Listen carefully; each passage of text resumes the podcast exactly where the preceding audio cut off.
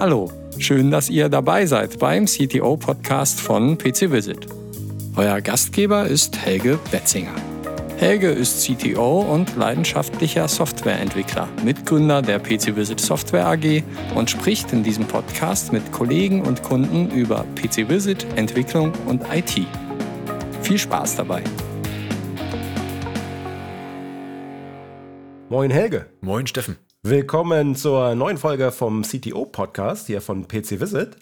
Und ähm, ist ganz spannend, Helge. Was haben wir denn vorbereitet hier für die Folge? Ja, wir haben uns mit dem Thema äh, Awareness bei unseren Kunden, Kundeskunden für das Thema Sicherheit und das natürlich ganz speziell Thema Homeoffice, Thema RTP, Thema VBN auseinandergesetzt und uns, damit wir das Ganze aus der betrieblichen Sicht mal ein bisschen genauer beleuchten können, einen Stargast heute eingeladen. Genau, wir haben uns nämlich den Markus Kafoke eingeladen. Es ist ein PC Visit-Nutzer und auch Mitglied des Kundenbeirats. Und mit dem haben wir ein bisschen geplaudert über diese ganzen Themen und auch über unsere Lösung für das alles, nämlich Remote to Office. Genau, und viel Spaß mit dem Gespräch mit Markus. Ja, Markus, schön, dich dabei zu haben heute in der Folge. Vielleicht fangen wir einfach damit an, dass du dich kurz vorstellst, was du so machst, was dein Hintergrund ist und deine Erfahrungen und so weiter. Ja, moin, mein Name ist Markus Kafoke, ich bin 49 Jahre alt, wohne in dem schönsten Landkreis der Welt, Nordfriesland. Ähm, bin hauptberuflich Systemadministrator bei einem der größten Buchhersteller Deutschlands und nebenberuflich habe ich meine eigene kleine IT-Firma und da biete ich hauptsächlich Netzwerkinfrastrukturleistungen an und IT-Sicherheit. Okay, und mit PC Visit schon Erfahrung oder? Ja, ich bin seit knapp einem, äh, einem Jahr Kunde äh, von PC Visit, bin gekommen von äh, dem blauen Mitkonkurrenten mhm. und äh, der war mir einfach von der Preisstruktur äh, zu teuer und da bin ich dann bei Xing in so einer Gruppe äh, Hallo Supporter ähm, oder Danke Supporter heißt die, glaube ich, ähm, bin mhm. ich dann auf PC Visit gestoßen, habe mich daran erinnert, da war doch mal was und habe das mal ausprobiert und nach drei Tagen gesagt, ja, ist geil, kaufst du. Super, das freut uns natürlich. Und du bist ja auch im Kundenbeirat, ne? Ja, neuerdings ja. Wie kam es denn dazu? Vielleicht kannst du das mal kurz erklären. Ich hatte letztes Jahr ähm, eine Kritik geäußert an PC Visit. Da gab es so ein paar Kleinigkeiten, wo ich gesagt habe, Mensch, das wäre doch schön, wenn man das so oder so besser machen könnte. Dann habe ich auch mhm. ein, ein, etwas längeres Telefonat gehabt äh, mit Kollegen aus der Entwicklung und der Geschäftsleitung. Habe das dann noch mal ein bisschen deutlicher gemacht, wie ich das meine, warum ich der Meinung bin, dass man äh, das Produkt eventuell oder dieses Feature mit in das Produkt aufnehmen sollte. Und äh, äh, ja, und da hat man dann gemeint, okay, Mensch, der denkt mit, der denkt auch nicht nur für sich und für, sondern auch für andere Kunden und ähm, hilft uns dabei, das Produkt dann auch vielleicht ein bisschen besser zu machen. Wäre doch eine Idee, ihn anzusprechen. Ich bin gefragt worden. Ich habe gesagt, jo, okay, why not? Und da bin ich. Das ist natürlich klasse, das hilft uns ja auch enorm, wenn die Kunden so mitdenken, so wie du. Ähm, da haben wir auch in den vergangenen Folgen schon öfter angesprochen, so Feedback ist unheimlich wertvoll und wir versuchen das dann natürlich auch immer entsprechend umzusetzen. Und eine sehr schnelle Karriere halt, innerhalb von einem Jahr. von Interessent zum Anwender zum Kundenbeirat. Kann man, fast, kann ja. man gratulieren. Ja, danke schön. Sehr gut, steile Karriere. Heute reden wir ja ein bisschen über RDP, genau. Und was das bedeutet und in welchen Kontexten was einsetzt und was es auch dann so mit sich bringt, wenn man das eben nutzen will. Und da haben wir dich natürlich eingeladen, weil du da auch Erfahrung hast und auch eine sehr starke Meinung zu, richtig? Ja, kann man sagen, ja. Ähm, was sind denn deine Erfahrungen, wenn man jetzt RDP ermöglichen will für seine Kunden oder für den Betrieb, in dem man eben arbeitet? Was gilt es da zu beachten? Naja, wenn man jetzt gerade mal das letzte Jahr 2020 be äh, betrachtet, äh, dann haben die Angriffe über das Internet rein auf das RDP HTTP-Protokoll exorbitant zugenommen. Mhm. Ähm, ich habe da auch mal aus, aus einer Studie von ESET ein paar Zahlen, während wir im Januar 2020 knapp 250.000 Angriffe pro Tag hatten, hat das dann rapide zugenommen. Im April waren wir dann schon bei 1,7 Millionen Attacken pro Tag und im Juni ist das Ganze dann bis auf drei Millionen Angriffe angewachsen. Das heißt also, das RDP-Protokoll ist das Ziel der Hacker, mhm. weil es ist eigentlich relativ einfach. Man muss nur nur herausfinden, Benutzername, Kennwort und man ist auf einem Rechner, der direkt im Firmennetzwerk drin ist. Und das ist eben auch die große Gefahr. Das RDP-Protokoll wies bislang noch einige eklatante Sicherheitslücken auf, die von Microsoft in letzter Zeit auch äh, Zug um Zug gestopft worden sind. Aber wie das nun mal ist, Hase und Igel-Spiel kennen wir ja. Äh, eine Sicherheitslücke ist gestopft und die nächste wird direkt wieder entdeckt. Und insofern sehe ich im reinen RDP ohne irgendwelche anderen Sicherheitsmaßnahmen eine ja schon fast grob fahrlässige Sicherheitslücke für Unternehmen. Markus, wie ist denn das, oder wie hat sich das aus deiner Erfahrung jetzt, also diese, diese Zunahme der Angriffe, hat das aus deiner Sicht auch äh, geholfen, dass die Awareness für diese Sicherheitsproblematik bei den, äh, bei den B2B-Kunden, bei den Anwendern, dass es zugenommen hat? Oder ist da immer noch eine relative Unbedarftheit? Es ist immer noch eine relativ äh, blauäugige Betrachtung. Auch ja, RDP auf dem Router freigegeben und ab dafür. Äh, wir sind so unwichtig, uns kennt keiner äh, keiner weiß, dass wir das machen. Ähm, den Kunden ist äh, gar nicht bewusst, welche Mechanismen die Hacker besitzen oder Cracker. Hacker ist ja eigentlich der positive mhm. äh, Angreifer, um Sicherheitslücken äh, aufzudecken. Aber ich sag mal so, die Bösewichte im Internet, äh, die kennen schon ihre Wege herauszufinden, wer ungeschützt ist. Und dass das auch automatisiert abläuft eben und es gar keine Rolle spielt, äh, ob man jetzt persönlich in die Zielscheibe gerät, das ist ja nur in den wenigsten Fällen so, sondern dass man da einfach Beifang auch ist. Ja, auf jeden Fall. Ja, also die wenigsten Unternehmen werden gezielt angegriffen. Mhm. Das mag bei äh, Hochtechnologieunternehmen der Fall sein, aber äh, bei den kleinen Fischen, sag ich mal, ist es wirklich nur Beifang, wie du sagst, Steffen. Ähm, man kann natürlich vieles machen. Meine Wahl oder mein Mittel ist eigentlich ähm, über eine professionelle Firewall-Lösung ein VPN zu etablieren. Das heißt, die ähm, Homeoffice-Mitarbeiter oder Außendienstmitarbeiter, das hatten wir früher bei uns im Unternehmen auch schon, Außendienstmitarbeiter, die sind, die müssen sich einfach erstmal mit einem sicheren VPN-Client anmelden im Firmennetzwerk und dürfen dann ganz gezielt über die Firewall nur auf bestimmte Ressourcen zugreifen. Bei uns ist es in der Regel ein Terminal-Server. Das heißt, die Anwender kommen dann auf einen Terminal-Server oder wenn sie im Unternehmen ein eigenes Büro mit einem eigenen Büro-PC haben, dürfen sie sich ausschließlich zu ihrem eigenen Büro-PC verbinden. Mehr nicht. Und dann haben wir erstens schon mal, ähm, sag ich mal, den Trichter für den Angriff äh, verkleinert und zweitens haben wir zwei Hürden zu nehmen. Erstens VPN mit Benutzername und Kennwort und zweitens dann auch noch die ähm, RDP-Verbindung mit Benutzername und Kennwort. Also da ähm, kann man dann schon eine ganze Menge machen. Es gibt ja dann noch das Remote Desktop Gateway. Damit experimentieren wir testweise auch mal. Das ist im Prinzip so, dass man einen Webserver nach außen hin im Internet bekannt macht oder veröffentlicht. Und äh, man muss sich zunächst äh, an dem Webserver authentifizieren.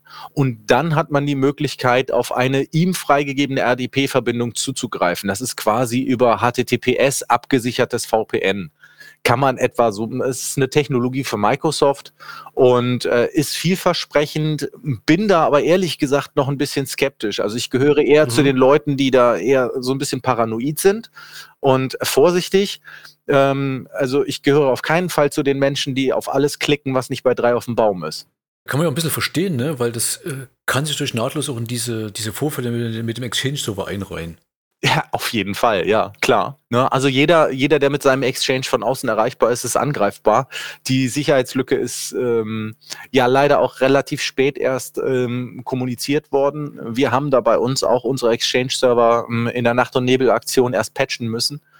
Aber Microsoft hat ja zum Glück ähm, saubere PowerShell-Skripte zur Verfügung gestellt, wo das dann ähm, relativ schmerzlos ging.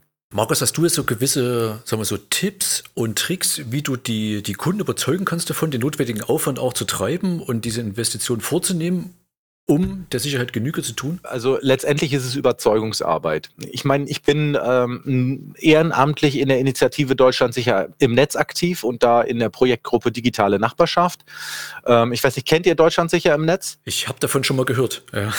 Ja, Helge, aber vielleicht sagst du ein, zwei Worte noch dazu. Also äh, Deutschland sicher im Netz ist ein Verein unter der Schirmherrschaft äh, des Bundesinnenministeriums und ähm, ja, unser Ziel ist einfach, die Bevölkerung und kleine und mittelständische Unternehmen über die Gefahren, die aus dem Internet drohen und mit der digitalen Kommunikation einhergehen, äh, zu sensibilisieren und aufzuklären und dann auch möglichst kostengünstige oder gar kostenlose Lösungen aufzuzeigen, wie man sich selbst im Internet sicherer bewegen kann.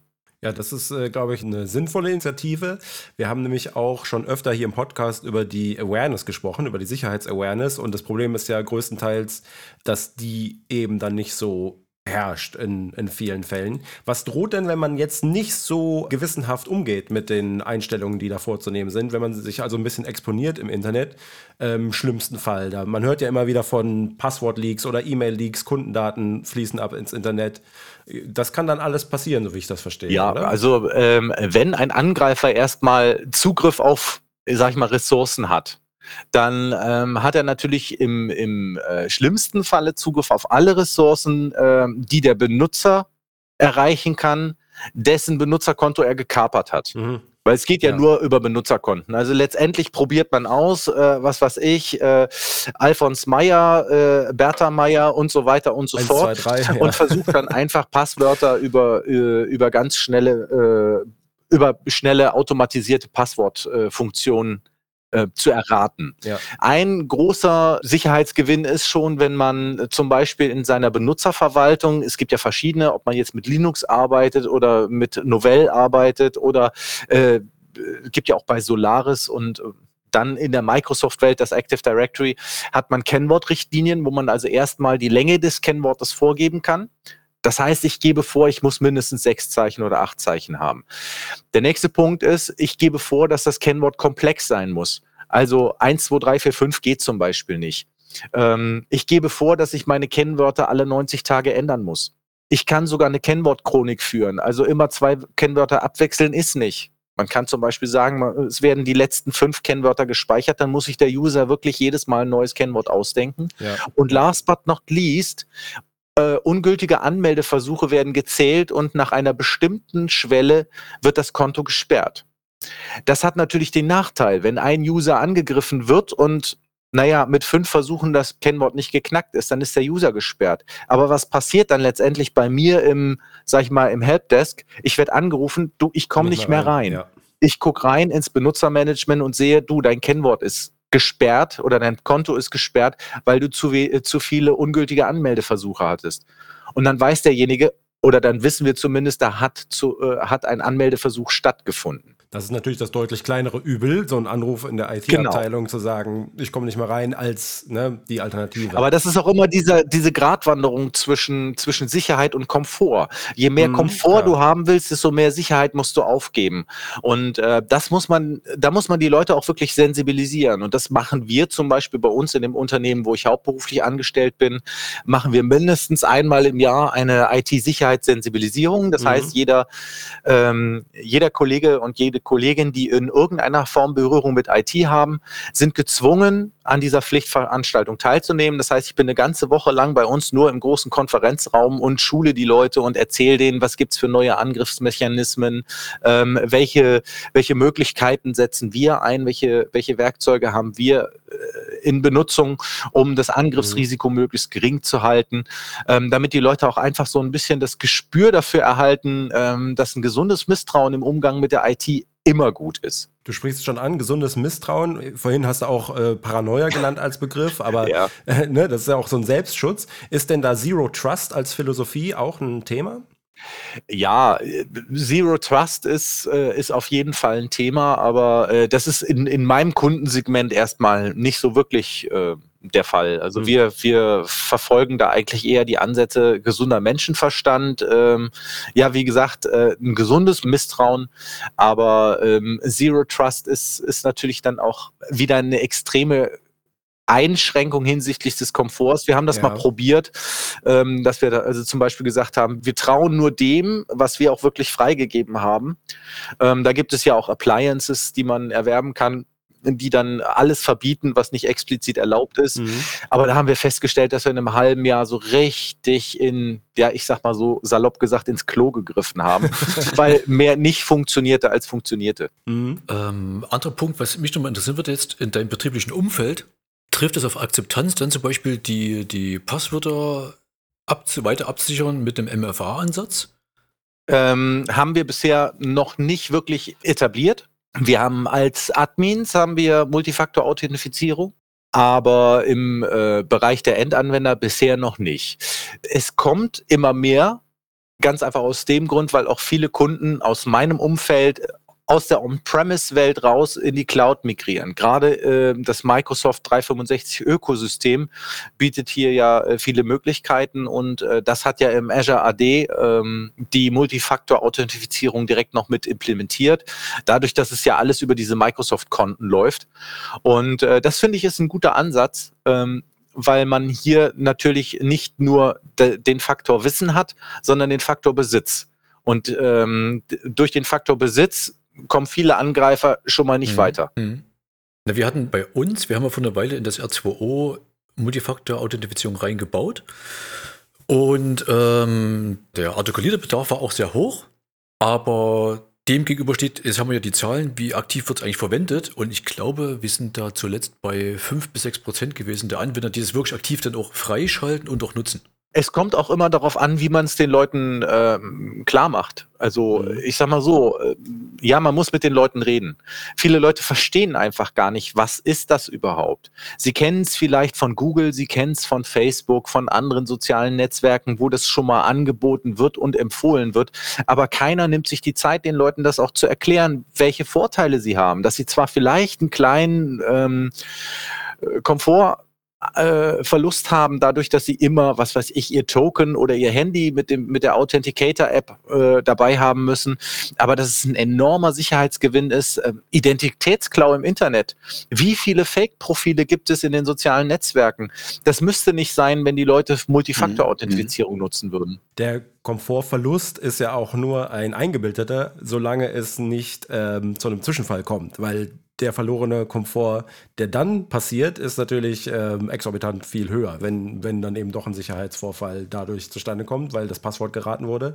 Insofern ähm, muss man auch die Nachhaltigkeit der eingesetzten Methoden, glaube ich, im Hinterkopf dann behalten. Umso wichtiger eben solche Initiativen, was ihr bei euch im Unternehmen macht, einmal im Jahr oder zweimal im Jahr Schulung über IT-Sicherheit, was das bedeutet, eben dann für alle verpflichtend. Das kann natürlich jetzt so ein einzelkämpfender Supporter in der freien Wildbahn, sage ich mal, nicht unbedingt mit all seinen Kunden machen. Was kann man dem denn dann bieten, dass der seinen Kunden äh, eben ein vergleichbares Maß an Sicherheit bietet? Genau, Markus. Also es, es ging uns darum nochmal, weil du kommst jetzt aus einer Firma, oder hauptberuflich bist du in einer Firma, wo ihr mit 3000 Mitarbeitern natürlich jetzt eine, eine Herausforderung habt eine, und auch eine andere Konstellation als die, meist, als die meisten unserer, äh, unserer Zielgruppe. Und ähm, klar habt ihr andere Herausforderungen, aber auch andere, ganz andere Möglichkeiten. Und ich denke mal, ihr fahrt, also für die meisten unserer Kunden, ja eure IT sehr beispielhaft, was das Thema Sicherheit, Mitarbeiterschulung, äh, Systematik, Prozesse angeht. Und ich denke mal, für unsere, für unsere Zuhörer wäre es deswegen auch spannend, erstmal dieses typische Szenario oder diese typischen Aufwände kennenzulernen, die eigentlich dahinter stecken, wenn man es wirklich professionell und ordentlich betreiben will. Die Heimarbeitsplätze für die, äh, für die Mitarbeiter. Ich habe jetzt äh, sieben Unternehmen äh, in der Betreuung, wo ich äh, Homeoffice mit, mit äh, etabliert habe. Ähm, und da haben wir es im Prinzip genauso gemacht wie, ähm, wie in dem Unternehmen, wo ich hauptberuflich beschäftigt bin. Wir haben einfach anständige Firewalls gekauft Gut, das kostet auch Geld, logisch. Man muss Geld in die Hand nehmen. Sicherheit ist nie umsonst, gibt es selten zum Nulltarif. Und äh, wir haben dann eben diese, diese VPN-Lösung ähm, mit äh, abgesetztem Terminal-Server äh, gewählt, um dann auch die Möglichkeit zu haben, dass die Leute nicht oder die Firmen nicht noch extra in IT, äh, in mobile IT investieren mussten, weil da hatten wir letztes Jahr auf dem Markt auch einen enormen Engpass. Also ja. Notebooks waren wie weggefegt, Webcams waren, waren vom Markt verschwunden. Ähm, ein Headset, was 30 Euro gekostet hat, hat zwei Monate später 70, 80 Euro gekostet. Also der Markt hat ja letztes Jahr im IT-Bereich total verrückt gespielt, was diese mobile Arbeitsplatzumgebung angeht.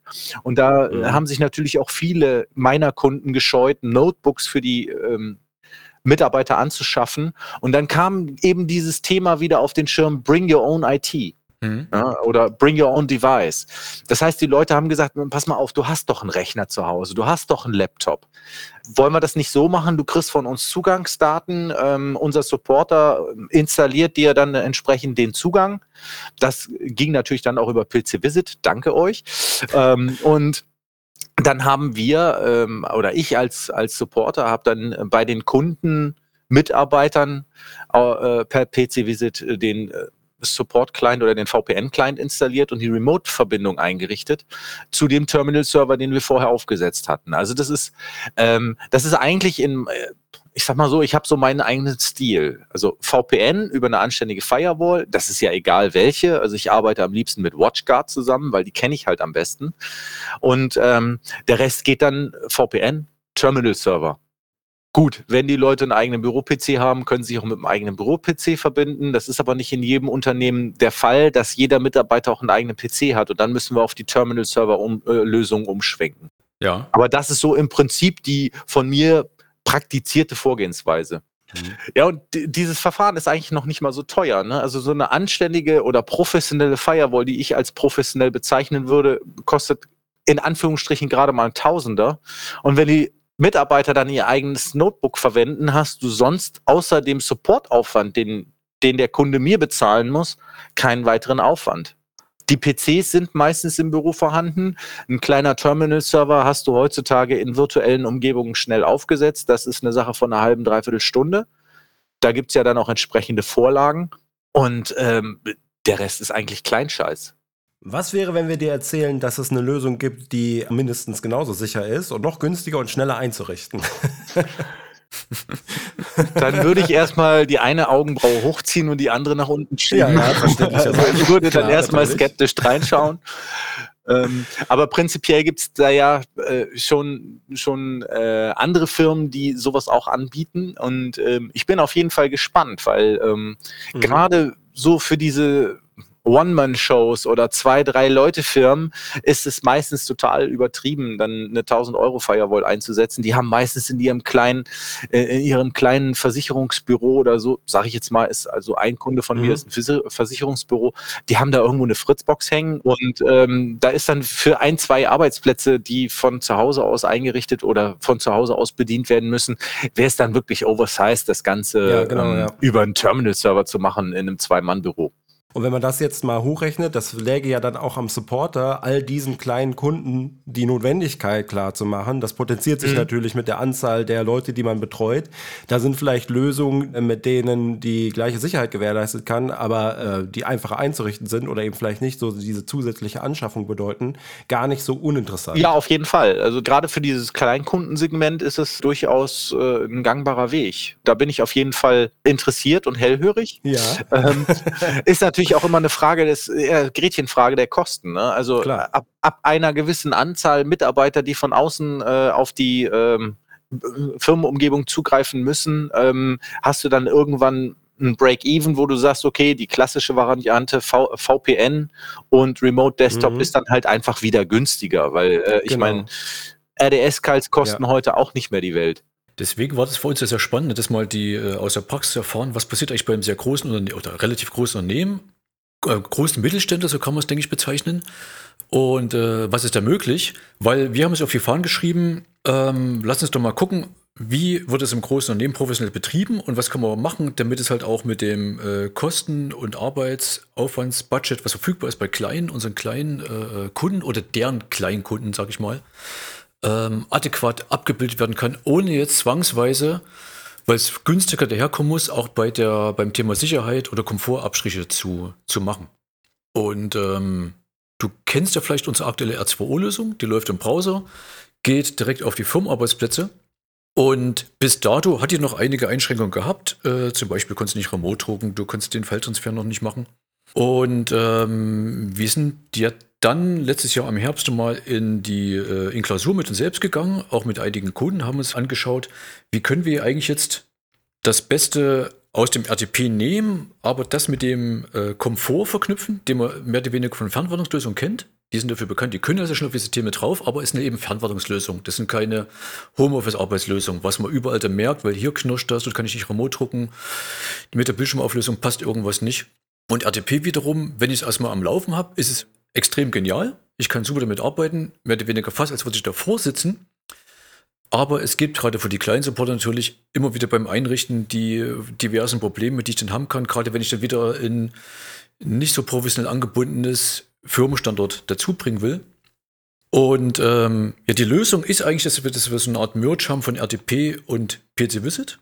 Das Ganze funktioniert dann über Mikrokanäle statt über eine VPN wo ich nochmal den Angriffspunkt im Internet ja mehr oder weniger aufmache, geht es ohne Spuren im Internet zu lassen direkt ins Homeoffice rein und dort aber jetzt nicht auf Netzwerkebene, sondern direkt auf der RDP-Ebene, um auch dort nochmal einen gewissen Mehrschutz zu bieten auf dem eventuell Bring Your Own Device, ohne dass ich dort Gefahr laufe, äh, dass mir ein unsicheres Netzwerk im Heimumfeld von dem Mitarbeiter dort noch irgendwie einen Strich durch die Rechnung machen kann. Das ist so die, die Richtung, in die unser, sag ich mal, R2O 2.0 jetzt geht in den nächsten Tagen. Ähm, das Ganze wird dann, der Verbindungsaufbau vom Homeoffice zum äh, Firmenarbeitsplatz läuft dann über eure Infrastruktur. Also der Homeoffice-Arbeitsplatz connectet sich erst zu euch und von euch wird es dann weitergeroutet über die, äh, über eure Infrastruktur oder verstehe ich das falsch? Genau richtig, ja. Also der, der, der PC aus dem Firmenumfeld verbindet proaktiv zu uns statt umgedreht. Das heißt, es wird im Firmennetzwerk nicht notwendig sein oder es ist nicht notwendig, irgendwas dort zu öffnen. Ähm, es ist im Internet praktisch nicht sichtbar, dass da überhaupt eine Verbindung existiert.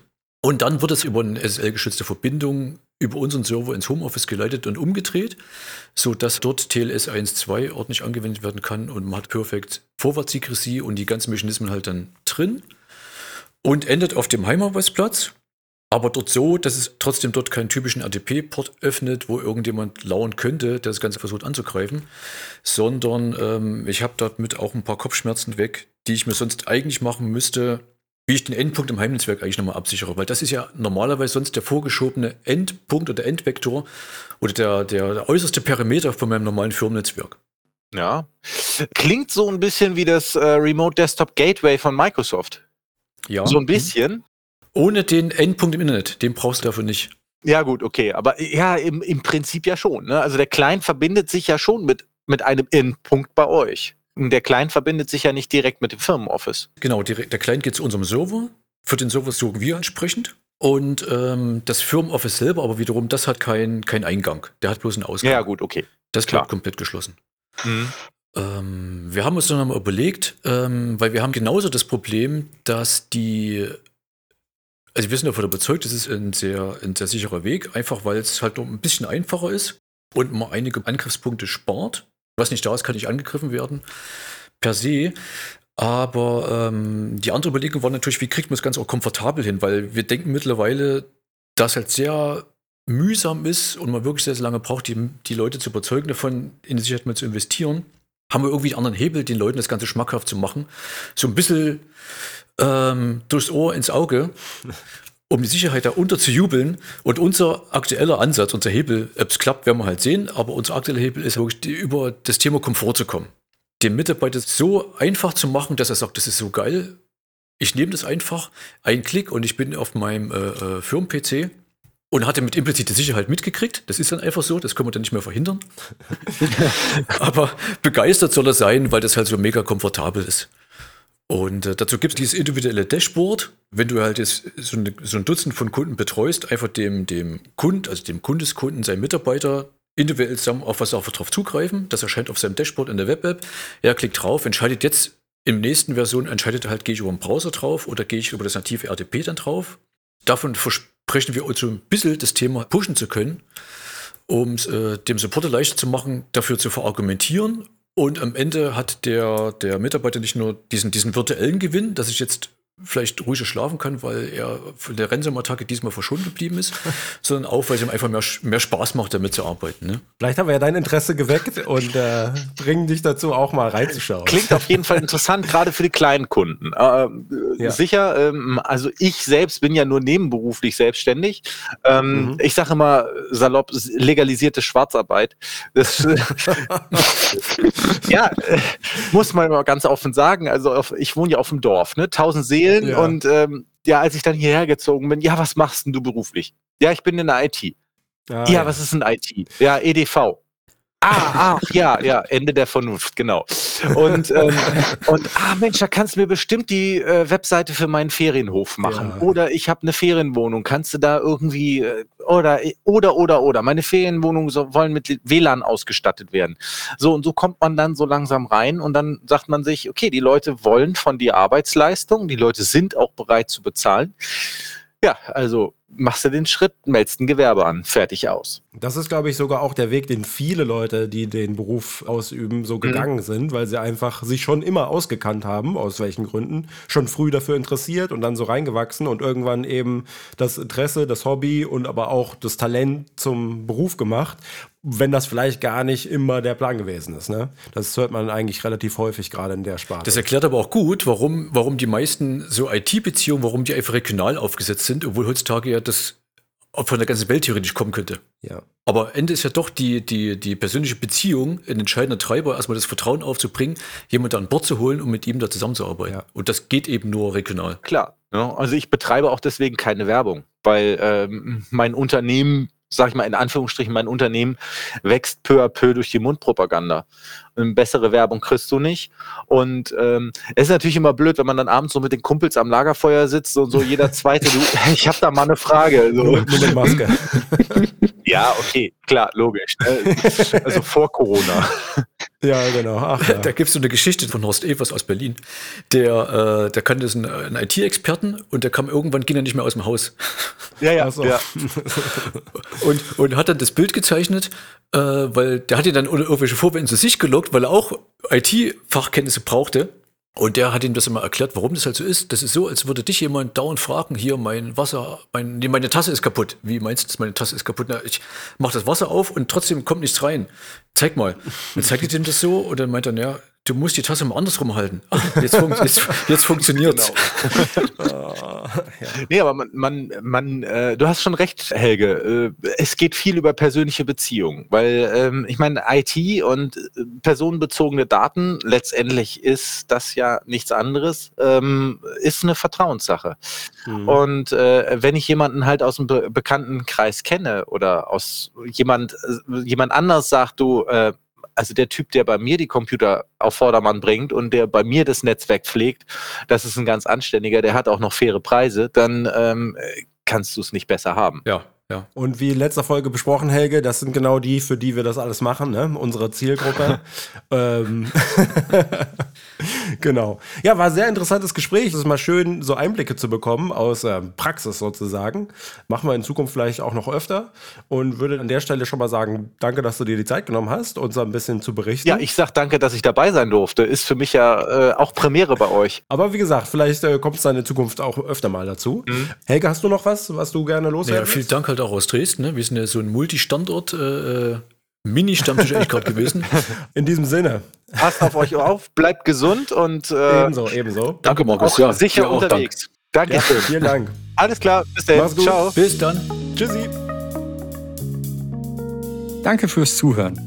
Das war der CTO-Podcast von PC Visit. Feedback, Anregungen und Kritik sendet ihr gerne an podcast.pcvisit.de. Alle Links und Infos zur Folge findet ihr auf pcvisit.de/podcast.